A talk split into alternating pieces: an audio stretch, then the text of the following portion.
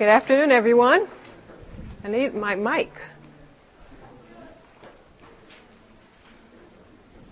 Let's try that again. Good afternoon, everyone. Did y'all have a good lunch?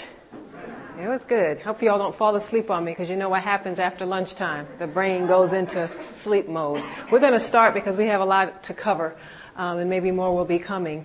Let's start again with the word of prayer, shall we? Our Father and our God, again, we thank you for this opportunity to come before you. We thank you for the spirit, physical food you've blessed us with, and as you continue to work through the presenters, we pray that the spiritual food may be given as well. We thank you so much for those who have turned out for this workshop, and I ask again that you may touch my lips and give me the words to say that will um, enhance understanding in this area and maybe open up some avenues that we can look at as to where we can turn back to your word and your truth. We thank you again, Lord, for this opportunity. In the name of Jesus, your Son, we do pray. Amen. How many of you all were not in any of the other two workshops? Okay. So we're going to have to do a little recapping. So kind of get you up to snuff here. And I'm going to do this real quick. In my first session, we talked about some specific psychological theories that has come in and affected us as Christians. One was about the self-esteem, and I talked about how self-esteem is something that's pushed by psychologists but is in contradiction to the Bible because the Bible tells us that we need to deny self and de- esteem others more than self. And I also presented some research that where psychologists are starting to realize that people who have problems, many of them have high self-esteem.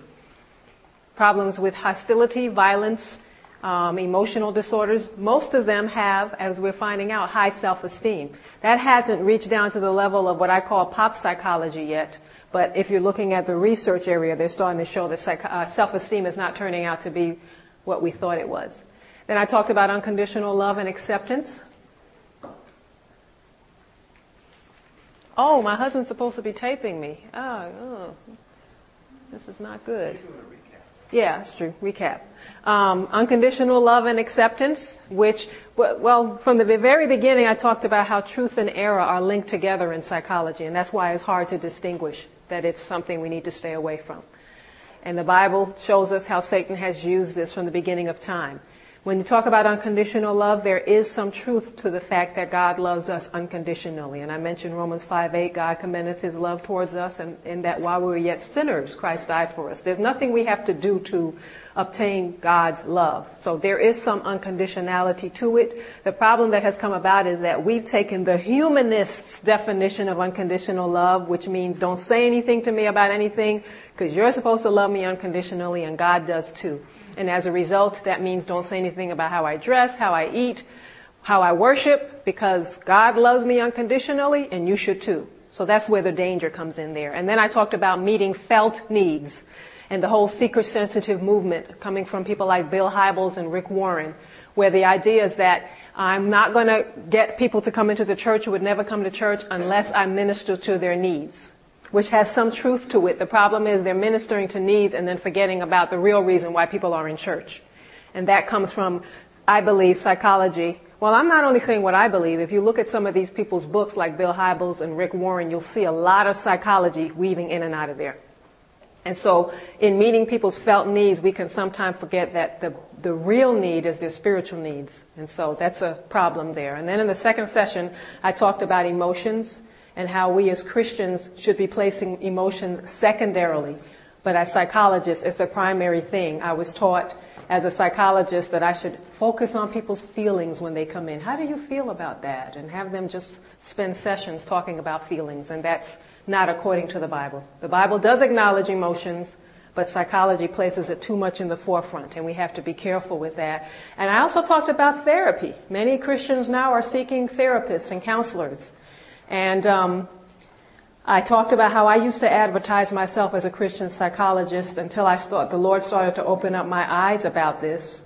And I recognized I was using the same psychological theories and just throwing in some scriptures here and there to, to condone that I was a Christian doing Christian therapy. So beware when people are advertising themselves as Christian psychologists and Christian therapists. You have to really measure them against the Bible to see how much they are really using the Bible. Okay, so that's kind of a recap. And for those of you who don't know a little bit about my gra- background, let me repeat that as well. I've been in the field of psychology for 18 years. I taught for seven years, four of those years at Oakwood, four to five years at Oakwood, and then two years at the University of Tennessee in Chattanooga, and then I've been in private practice for the last 12, 13 years. I'm not in private practice right now because I'm trying to see what the Lord wants me to do, given all these things that He's revealed to me in the last couple of years. I can't continue to do that work. Um, because I'm using these theories of man that's based on things that are not biblical. So I'm in the process of asking the Lord to show me what to do. And some of what I'm going to share this afternoon is some of the things He's brought to me, but there's a long road ahead of me. And many of you all have come to me saying, what do I do? I'm in psychology.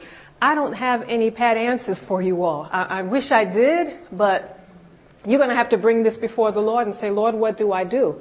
Some of you are strong enough, some of you are rooted enough in the Bible that you can go through these programs and come out and practice God's way. But I would say that's very few of you. I have to be honest.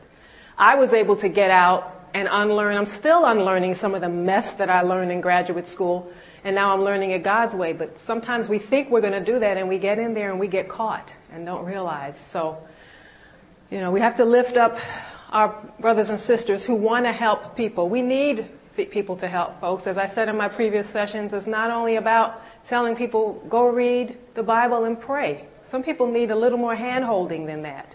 And we have to use God's way to do that. I recognize we have problems in the church. I'm not one of these see no evil, hear no evil, speak no evil.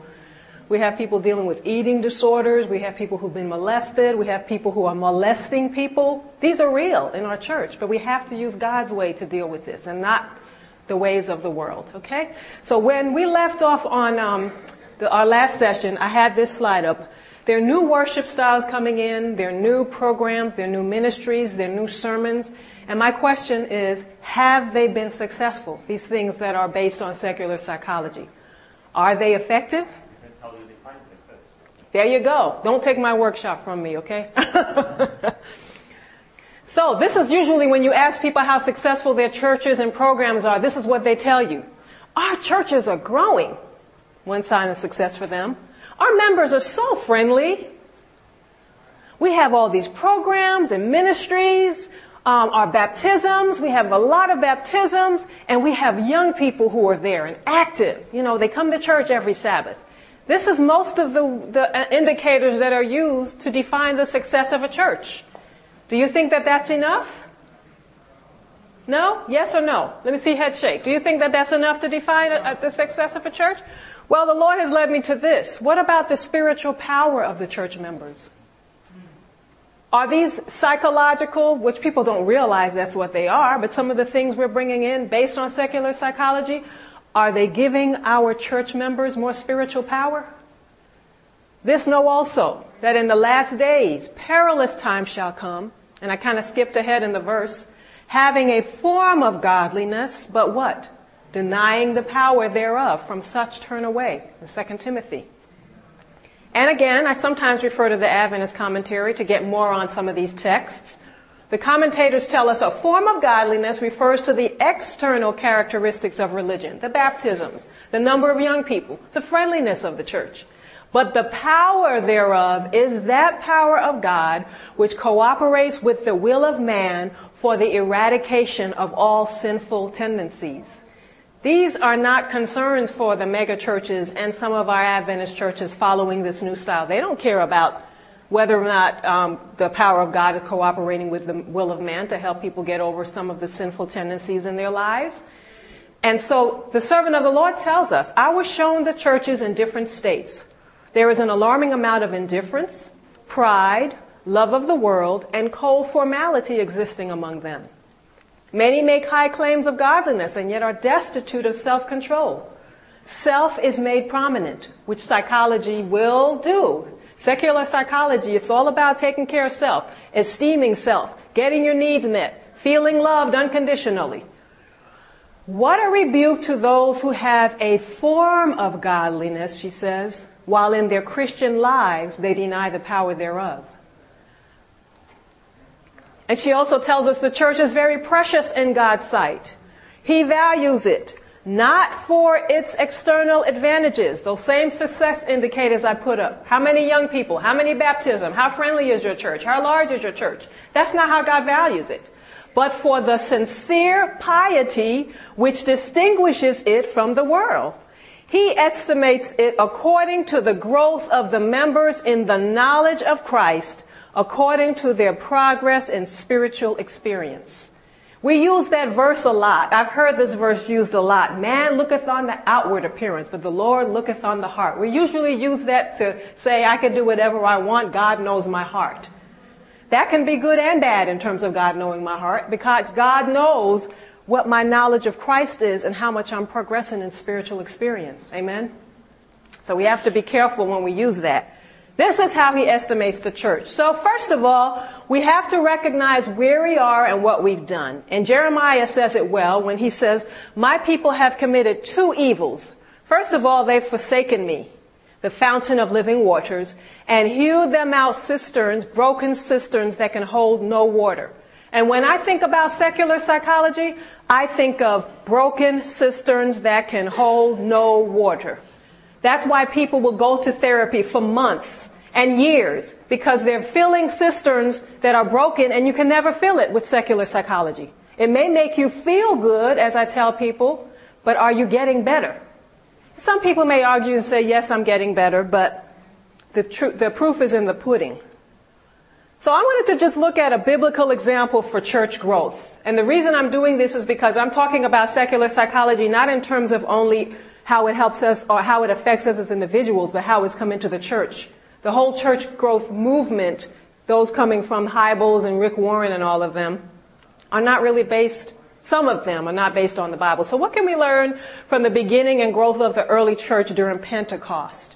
This was part of the sermon that Peter preached. I don't know if you remember in Acts. I just pulled out some parts. Jesus of Nazareth, a man approved of God among you by miracles and wonders and signs. Him being deter- delivered by the determinate counsel and foreknowledge of God, ye have taken and by wicked, wicked hands have crucified and slain, whom God hath raised up. Therefore, being by the right hand of God exalted, God hath made that same Jesus whom ye crucified both Lord and Christ. I just pulled out parts of his sermon. And it was interesting, she says in Christ's Object Lessons, the people were made to see themselves as they were, sinful and polluted, and Christ as their friend and redeemer. He wasn't concerned about esteeming themselves. He wasn't concerned about making sure they felt good. His purpose in, in that sermon in Acts that brought down the Holy Spirit was, I want them to see what they've done. They crucified this Christ and slain him. And what was their response? Did they say this man is too hard? He's not making me feel good about myself. He's not fulfilling my needs. He's not loving me unconditionally. These are what all the secular psychologists say we should do to get people in the church. No. When they heard this, they were pricked in their heart and said unto Peter and to the rest of the apostles, men and brethren, what shall we do? Do you think that method still can't work today? It can. It's just that we lack the faith to believe that. Then they that gladly received his word were baptized, and the same day there were added unto them about 3,000 souls. I've heard people say, well, we have to make this relevant. You know, that was back then. They were, they were different than we are now. We can't just tell people how sinful and polluted they are. We can't help people or encourage people to feel convicted or guilty. We'll drive them away from the church. That's because we lack faith. I'll keep re- repeating that. And um, so, how did the church maintain its members and gain new members? Just reading from Acts 2. They continued steadfastly in the apostles' doctrine and fellowship. They continued in breaking of bread and in prayers. All that believed were together and had all things common. They sold their possessions and goods and parted them to all men as every man had need. And that's real important because a lot of times people describe the church as saying that everybody brought everything and just divided it. No. They divided it as people had need. They continued daily with one accord in the temple and they praised God and had favor with all the people. I don't even have time to really break that down, but I advise you to go back and study Acts and see what Peter said and, and what, how they responded in the church and to see how we could help our church grow. Listen to this quote. I remember having a discussion with our district superintendent in 2002 about evangelistic methods. That's what I'm getting at here. Secular psychology has come in and has really watered down some of our evangelistic methods and we don't realize that. I told him that I was going to try a new method that was practically unheard of today in the churches in America. I distinctly remember him pulling closer to hear this new exciting method, which by the way, many are looking for. I will never forget the look on his face when I whispered, I'm going to go into all the world and preach the gospel and teach people to obey everything that Christ commands, baptizing them in the name of the Father and the Son and the Holy Spirit. When I asked him if he had ever heard of this method before, he just smiled. He knew what I was getting back. We need to get back to the scriptures. And this is a burden that I have as I've begun to, to learn more about how secular psychology has affected us. We don't have enough faith at getting back to the scriptures. That's why I like GYC because it pushes the true evangelism as I see. You're gonna, you all are going to go out on Sabbath afternoon and knocking on doors and our churches can grow if we still use that message. Now I'm not saying nothing's wrong with adding new things. You know, we are admonished somewhere in evangelism. She says we can come up with new methods, but make sure those new methods fit what we're told in God's Word. And again, some of you heard this in the previous workshops. Bill Hybels of Willow Creek has now recognized we made a mistake. I've asked this before. How many of you all have heard of Willow Creek? We made a mistake. What we should have done when people crossed the line of faith and became Christians, we should have started telling people and teaching people that they have to take responsibility to become self-feeders instead of depending on the church to feel, feed their, their needs. We should have gotten people, taught people how to read their Bible between services, how to do the spiritual practices much more aggressively on their own. So Willow Creek is starting to realize they've made a mistake. And if you read some of Bill Hybels' works, you will see that a lot of the decisions they made, a lot of the evangelism that they carried out in the Willow Creek model was based on psychology. His wife was an avid psychology person. She went through years of therapy and came back to her husband, Bill Hybels, and said, we need to put this therapy, these things I learned in psychology into practice here at Willow Creek. So they're very steeped. And God will deal with them, brothers and sisters. I'm not saying anything about them because they're following what they know. My concern is when we, as Seventh day Adventists, begin to bring these same things in, not understanding that we have a bigger, better message. I'll repeat this story the third time because some of you were not here. The book that I've written, Christians Beware Dangers of Secular Psychology, I had Thomas Mostert, president of the Pacific Union Conference, write the foreword in there. And he was telling us, or he mentions in the book that he went to seminary and to truncate the story, the Baptist professor came to him afterwards, chairperson of the department, and said, I have all of Ellen White's books.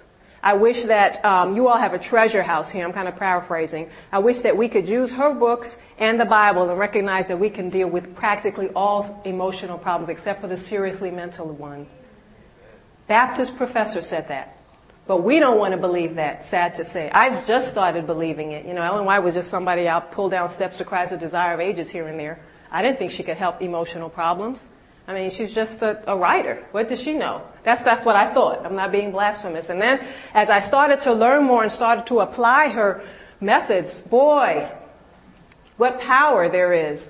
I told someone earlier, I don't know if I mentioned this, I had a woman who was born illegitimately and she was going through uh, seeing counselors for years and years and years because she was the only one in her family that was born illegitimately and couldn't get resolution of this. You know, she was losing sleep and depressed. You know, I'm this child who's so rejected, the family doesn't love me, and on and on and on. Thank God she came to me when the Lord revealed truth.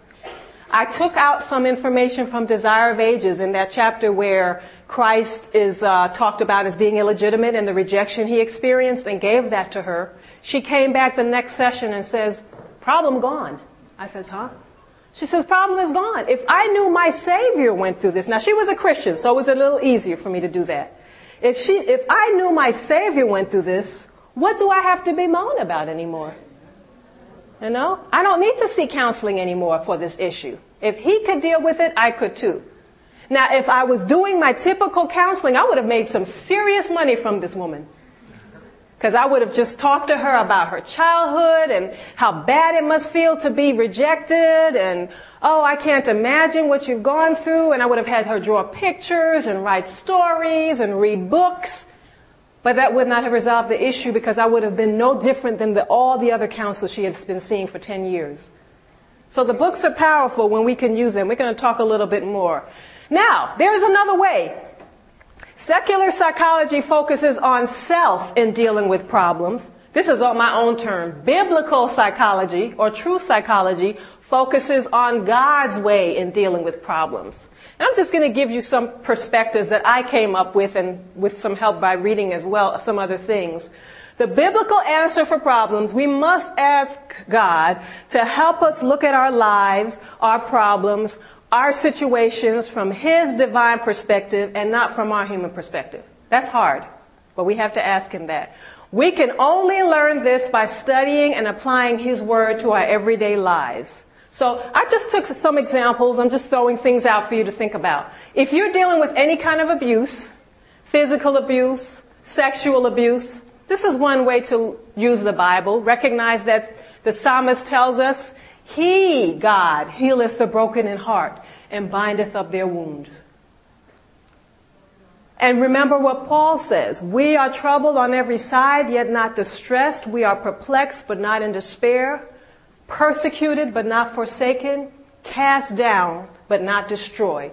The woman that I saw, that should say, but not destroyed. The woman I saw that I mentioned in my last workshop for about two to three years, it wasn't until I started doing these things with her that she started to get better.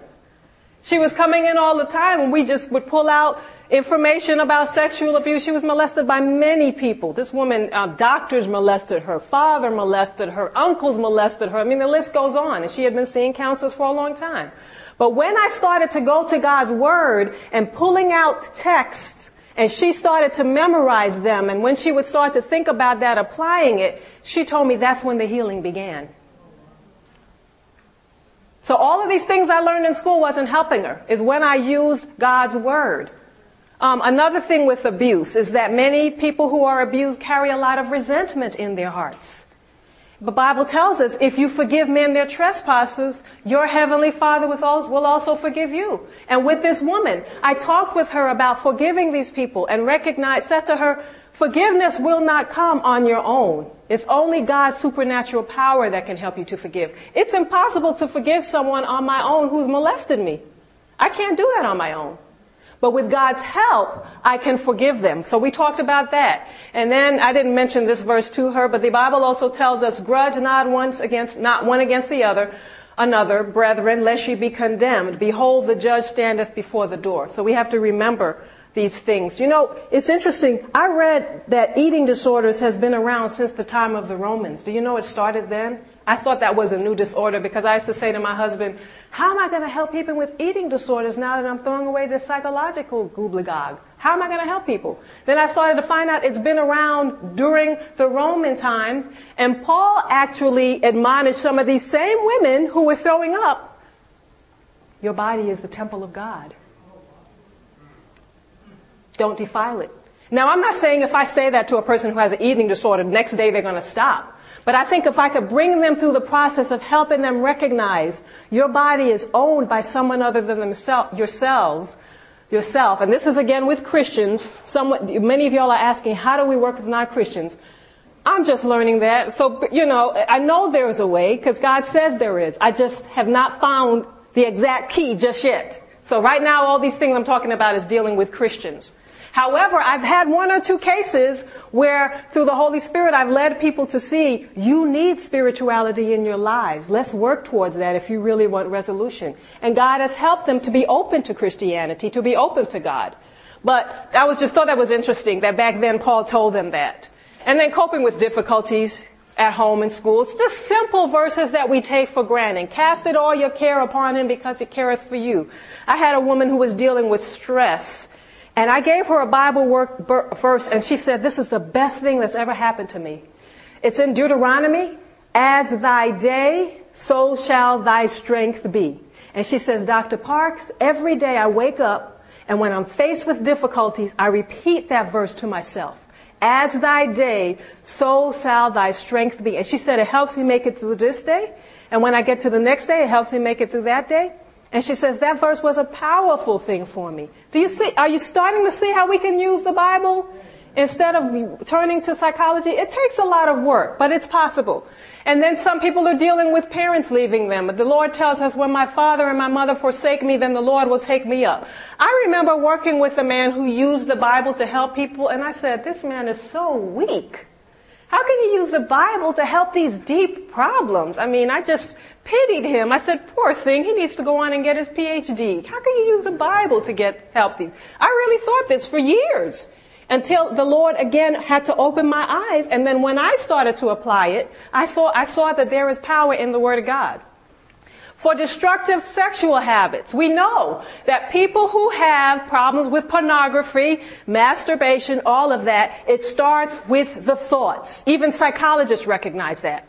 They're training. When I used to work with sexual offenders, believe it or not, that's one good thing. We would work with the offenders about changing your thoughts. If you see a little child and you start to feel sexual towards them, work on changing your thoughts. The problem with that method is that I was not able in that center to tell them, use this verse to help you replace those negative thoughts. But that does start in the mind when we have these problems with sexual habits. And then watch what you're putting before your eyes. I'm just pulling out principles in the Bible. I will set no wicked thing before mine eyes. If you have a problem with pornography, do something with your computer where you won't be exposed to that. Watch the movies that you're watching. Watch what television shows you're watching. Be careful with what you're setting before your eyes. And then if you have had this problem, recognize that God tells us He is faithful and just to forgive us. Do you all see what I'm trying to do with the Bible? And it takes some study on your part. It does not happen overnight. I only heard, heard one amen, so that means the rest of y'all are not seeing it.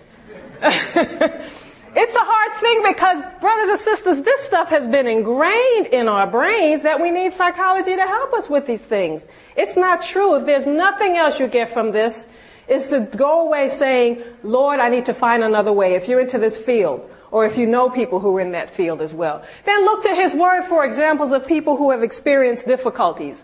And ask the Holy Spirit to help you glean principles from these examples for your circumstance or difficulty. I'm going to look at an example of abuse. Read this.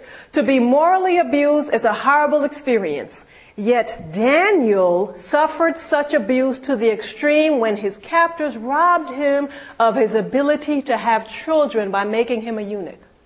Daniel's captors damaged his body, but he did not let them hurt his mind, his spirit. He became mighty in these areas. What worse abuse can someone experience than that?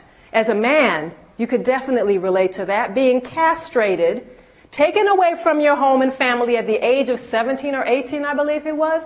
Being castrated, I don't think there's any abuse that can get worse than that. Well, maybe there is, but that's about the worst it can get. But did Daniel bemoan, sit around talking about how he was abused or taken advantage of? No. He depurposed in his heart, is what the Bible tells us, that he would not defile himself at the king's table, and that purposing in his heart. This is one person. I'm hesitant, but you all can look him up, but you gotta pray. He is uh, a, a person who does some training in biblical counsel, counsel, counseling. Bill Gothard.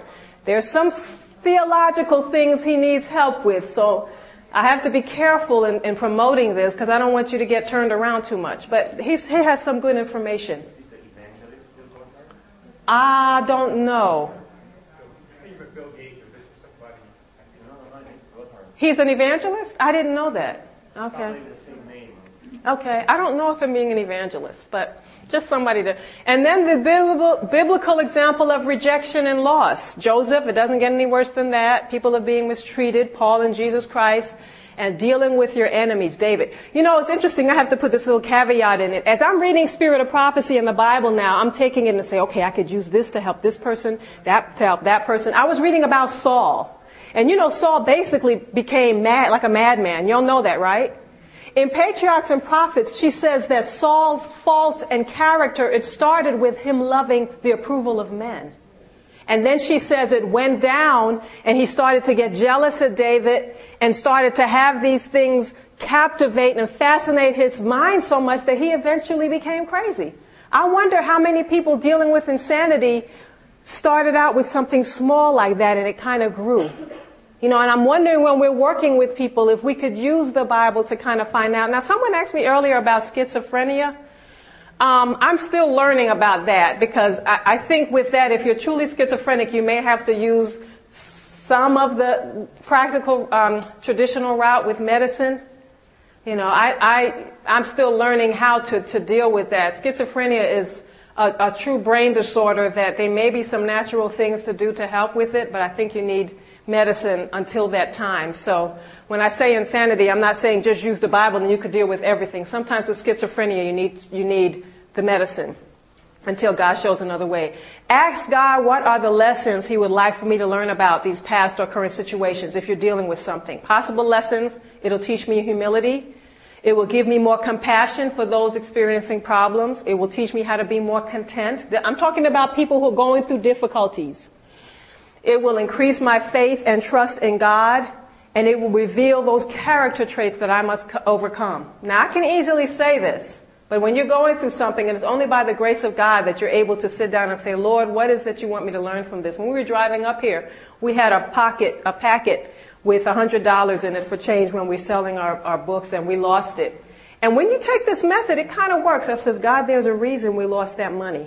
I don't know what it is. I'm not going to allow myself to be stressed out over it. There's a reason that we lost this money and you will reveal it in your time. Just simple things where we can start applying that principle and it makes all the difference in the world. I haven't thought about that pouch until I'm just mentioning it to you right now. And I'm the kind of person you can ask my husband, I get easily stressed. But as I'm starting to study this, it's helping me as well to recognize how God has another way. Now, I'm going to get into another area. There are truths within our church that can guard us from embracing, embracing secular psychology. And I'm going to get real um, into our message as Adventists. I cannot end this session without us talking about what we have as Adventists that can prevent us from embracing this message. This comes from testimonies. Some of you may know this quote. Seventh day Adventists have been chosen by God as a peculiar people, separate from the world. By the great cleaver of truth, he has cut them out from the quarry of the world and brought them into connection with himself. He has made them his representatives and has called them to be ambassadors for him in the last work of salvation. Some of you all last night heard um, Israel Ramos's presentation about identity. If we remember who we are as Seventh day Adventists, a lot of these truths of secular psychology we would not embrace. Let's talk about how that could be.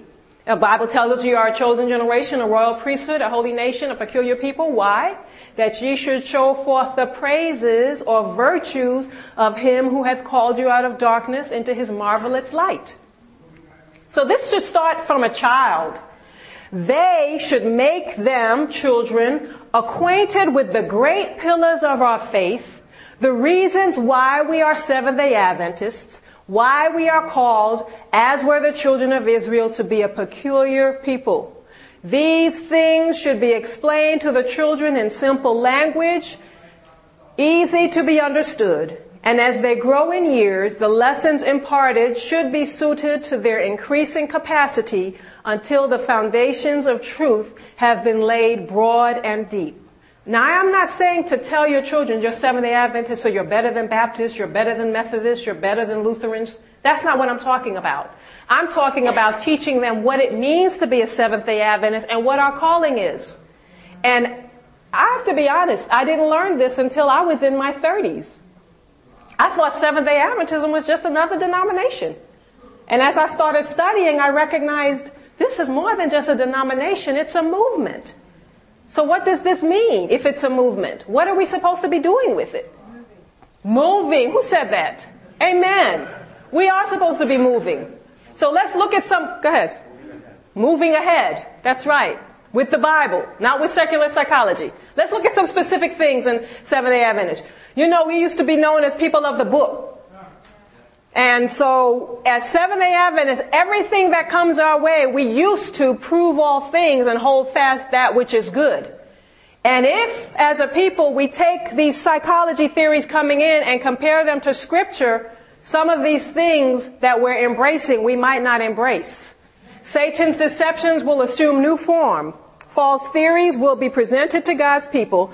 Thus, Satan will try to deceive, if possible, the very elect. Our watchword is to be to the law and to the testimony. If they speak not, that should be according to this word, it is because there is no light in them. I believe a lot of the theories we talked about, self-esteem, unconditional love, felt needs, all of these are false theories that has come in and been presented to God's people and we're not comparing them to the law and to the testimony. Then there's the whole sanctuary truth. I'm just starting to learn how powerful the sanctuary truth. How many of you all know how powerful this truth is?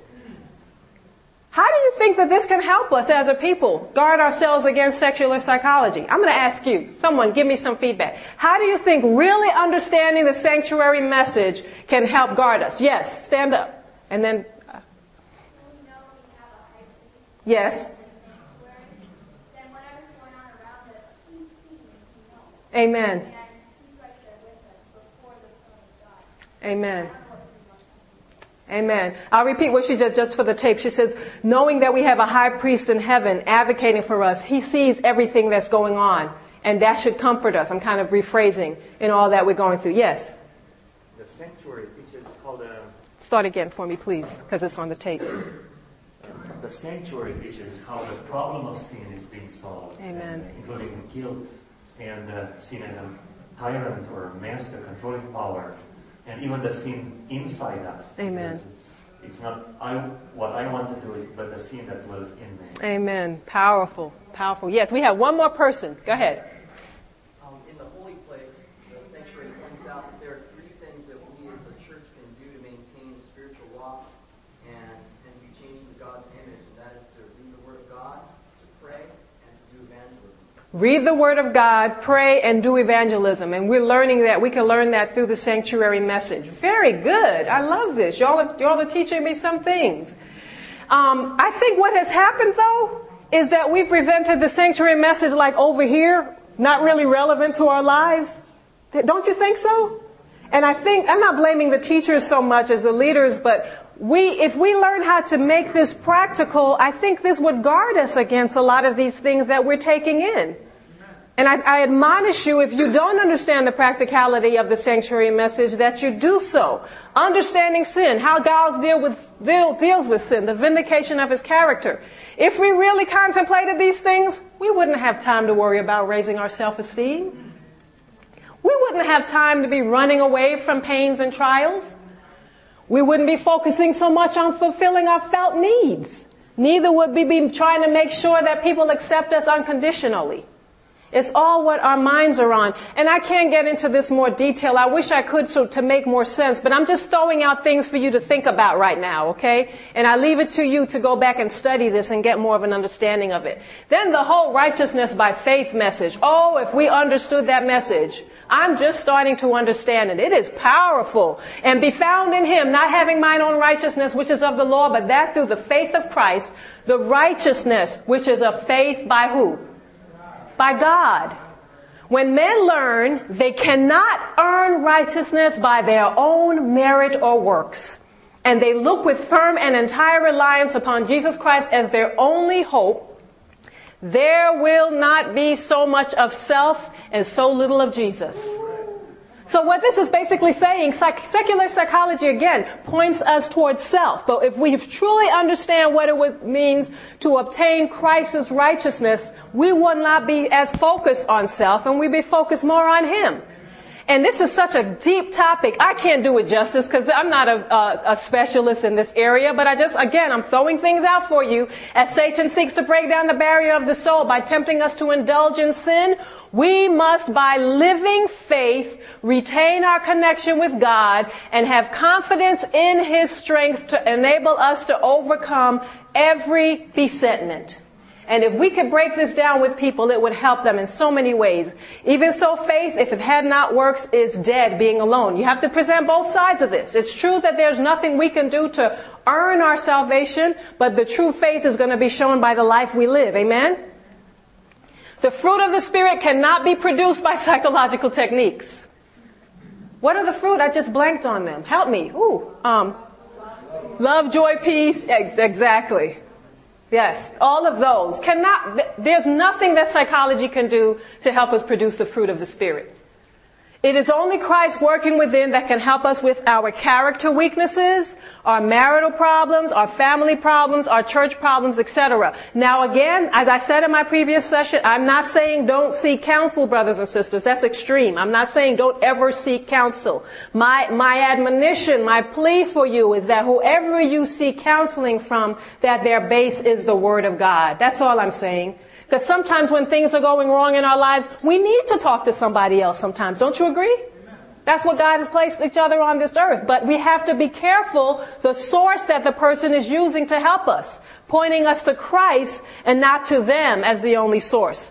Now, if we practically applied this message, do you think we could retain more youth in the church if we were taught these things and taught our young people how to look to Christ for help? You think that we could practically, not getting up and preaching a dry sermon and, and not explaining the details of this, but practically, don't you think we would retain more young people? Don't you think more family and marital issues can be addressed? And we could keep new members? And we wouldn't have boring church services either. Because that's the other reason that whole movement has been, I think, taken in because our church services have become boring. So we, we seek to liven it up with what secular psychology says and, and then we go to the other extreme.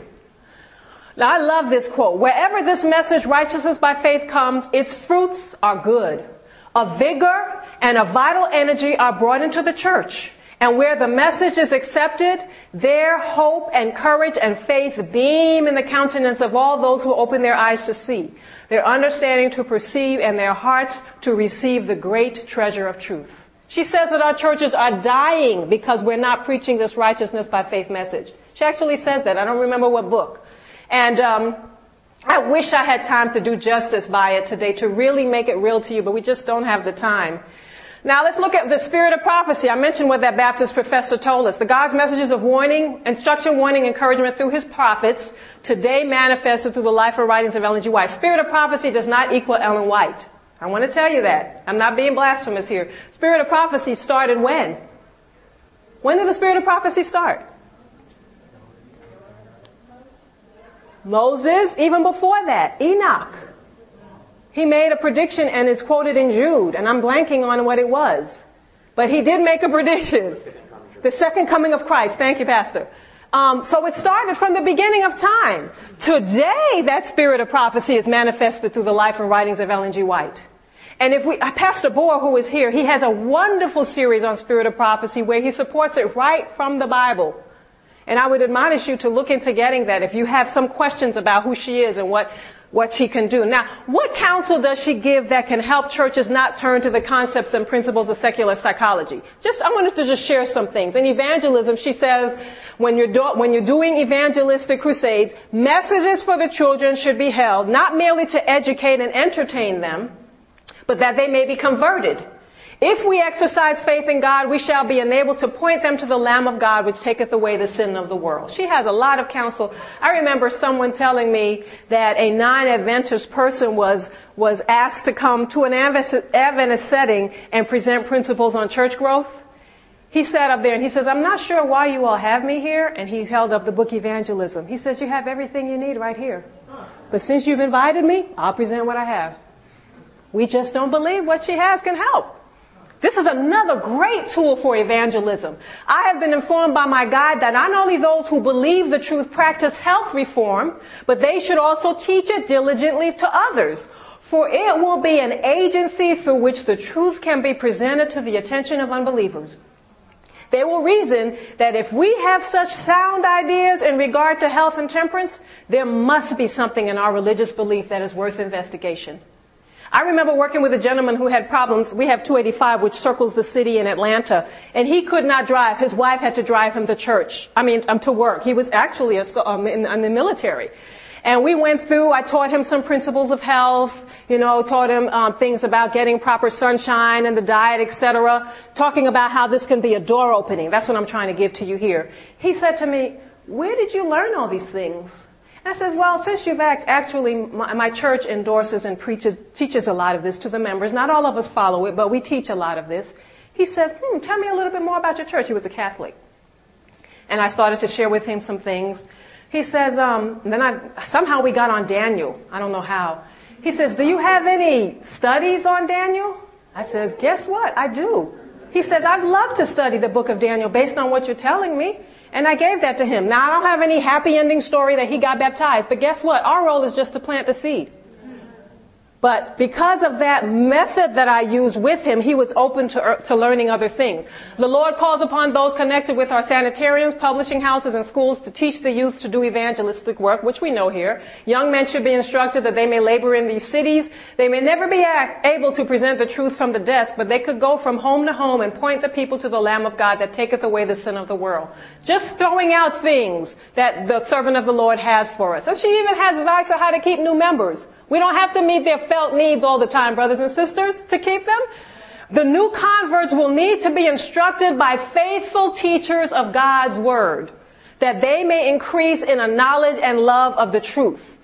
They should enter heartily into the work of visiting and holding Bible reading with those newly come to the faith. Again, all of this is right in our books.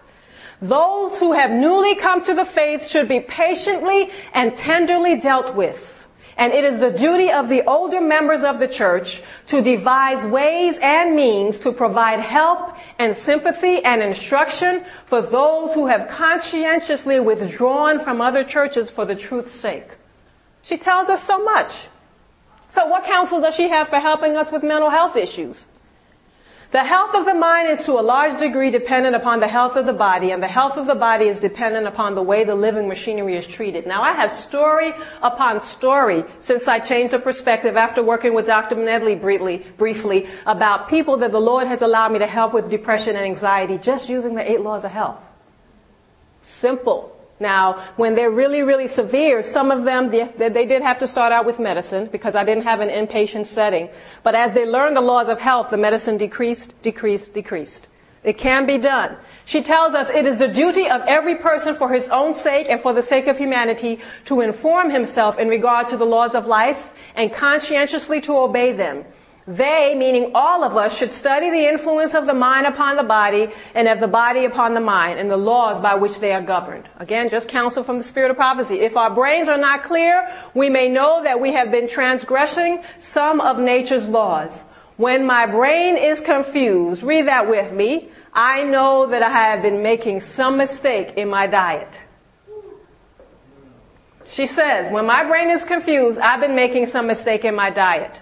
And I can tell you story upon story with people with whom I worked where I started to help them change their diet and their brain and minds became much clearer. Anything that hinders the action, active motion of the living machinery affects the brain very directly and from the light given me, sugar when largely used is more injurious than meat. I can tell you a lot of stories about how sugar has an impact on people's emotional functioning. But again, I'm just giving you some tidbits from Spirit of Prophecy. The brain is the citadel of the being. Wrong physical habits affect the brain. Unless the youth are versed in the science of how to care for the body as well as for the mind, they will not be successful students. Study is not the principal cause of the breakdown of the mental powers. The main cause is improper diet, irregular meals, a lack of physical exercise, and careless inattention in other respect to the laws of health. I've worked on colleges, college campuses. Kids are committing, trying to commit suicide. Some of them are successful. Some of them are putting, being put into psychiatric hospitals. And most of the time what we focused on was, oh, they're spending too much time in the books. They're studying too much. If I only knew back then what I know now, I would start assessing, what's your diet like? How regularly are you eating meals, your meals? When do they go to bed? What kind of exercise do they have? And careless inattention.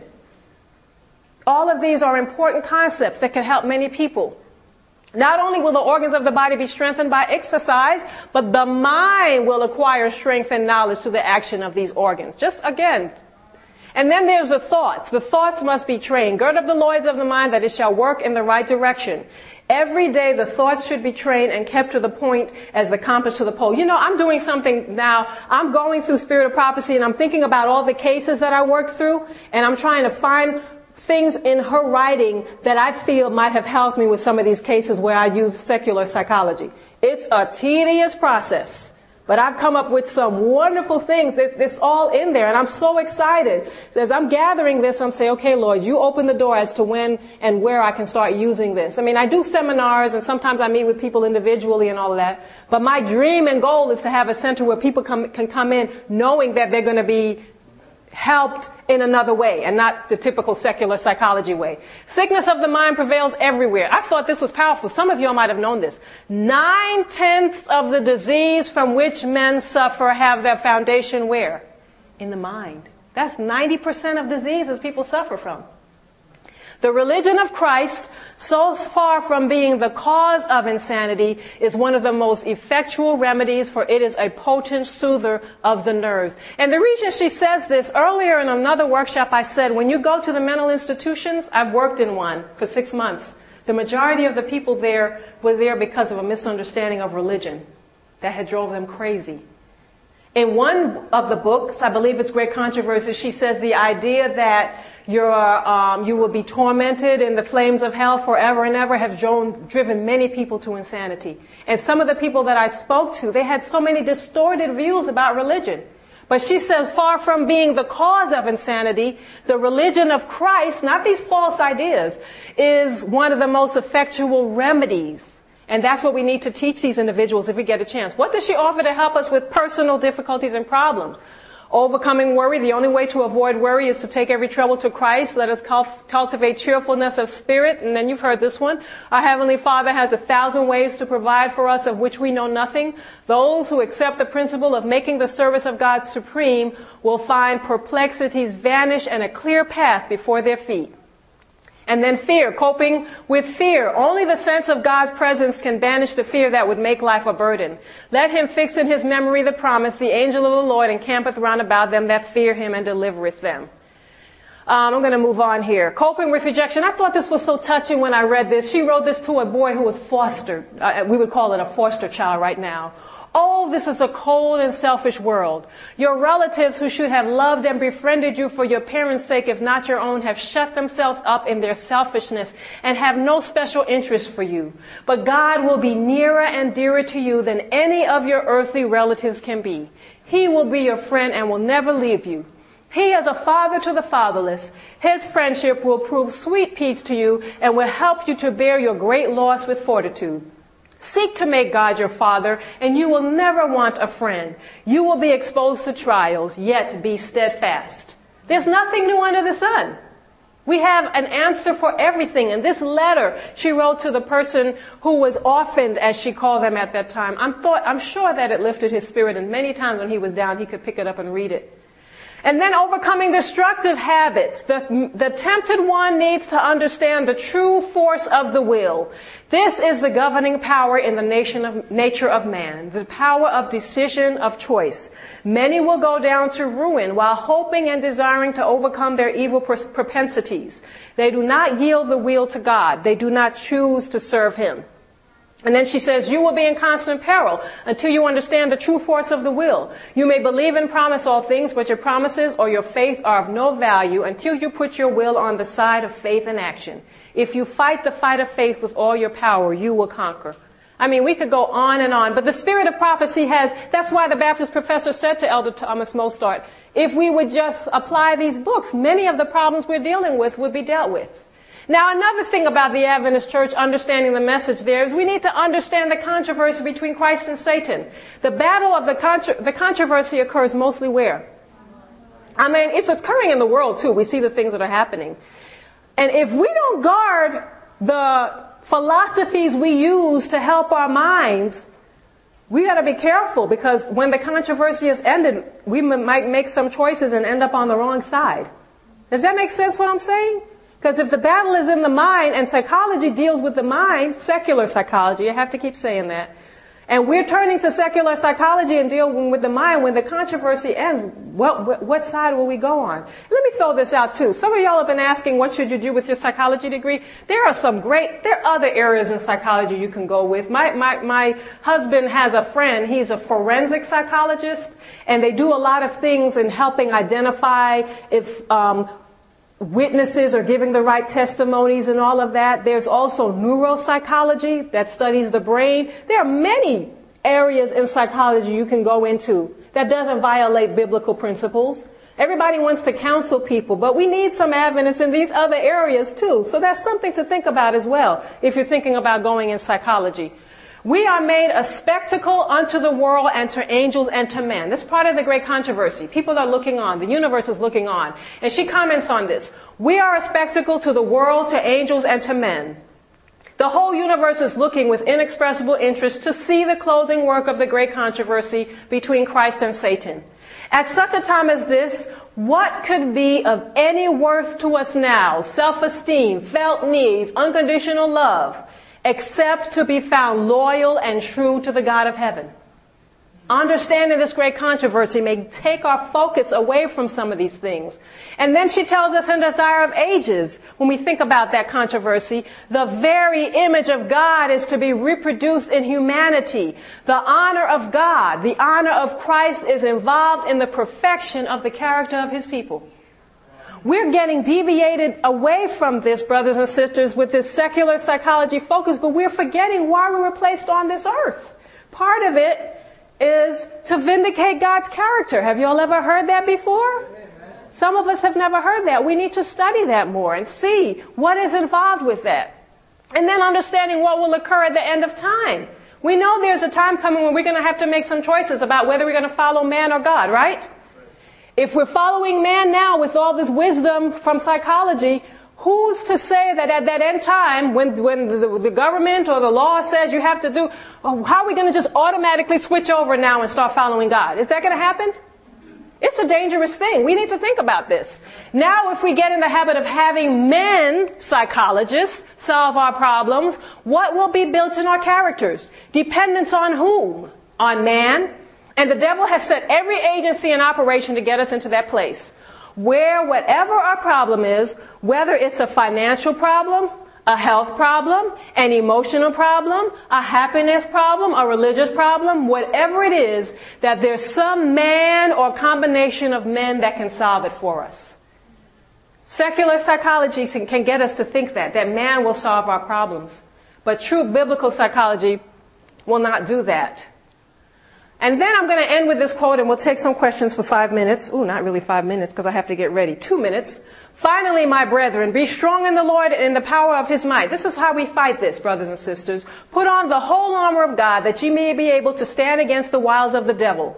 Wherefore take unto you the whole armor of God that ye may be able to withstand in the evil done, day and having done all to stand. Stand therefore, having your loins girt about with truth and having on the breastplate of righteousness and your feet shod with the preparation of the gospel of peace.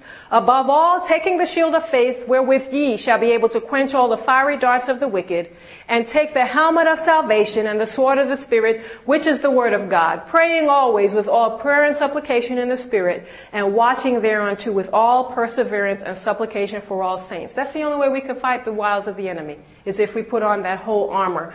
This was just thoughts that came to my mind. I can't just present a problem of how secular psychology has come in and not give you something to look and say there is some hope. I mean, I can't just take things away and not give you something, right? That'd be kind of hopeless. You walk out here hopeless. Hopefully this has given us some perspective as to where we can go. I pray that has happened. Questions? Yes? Secular psychology is anything that's based on not other than the Bible. Freud, Fromm, Rogers, Maslow, all of them. Excuse me? Just, just the works that they produce. Yeah, right. Yes. Any other questions? Yes. What about in Psalms the way David just, I mean, he has really quite a bit of animosity to his enemies and all that. And sometimes when I have that feeling in my heart over someone I feel has injured me and I read those, I say, oh Lord, I'm not sure that this is good for me to read. it might not be. um, but doesn't he usually end them with turning to the Lord? Yeah. I thought so. But the Lord is going to take care of the enemies, but Lord, do this and do this. Yeah. And, I- You might not want to read that. But Lord, we don't have to read all of these. Right. Yes, any other questions? All right. Oh, yes, go ahead. But we cannot go away with secular psychology. How can we blend secular psychology to support our Christian counseling? I don't know. I don't know if that can be done. That's the bottom line conclusion that I've reached. Uh, that's kind of asking, to me, no offense, but that's kind of asking, how could we mix, mix common fire and sacred fire together? I, I don't see how it can be blended. People are doing it, but I, I have a question about that. I really do. Yes. I agree with you the value of the spirit of prophecy to, to handle these, these problems.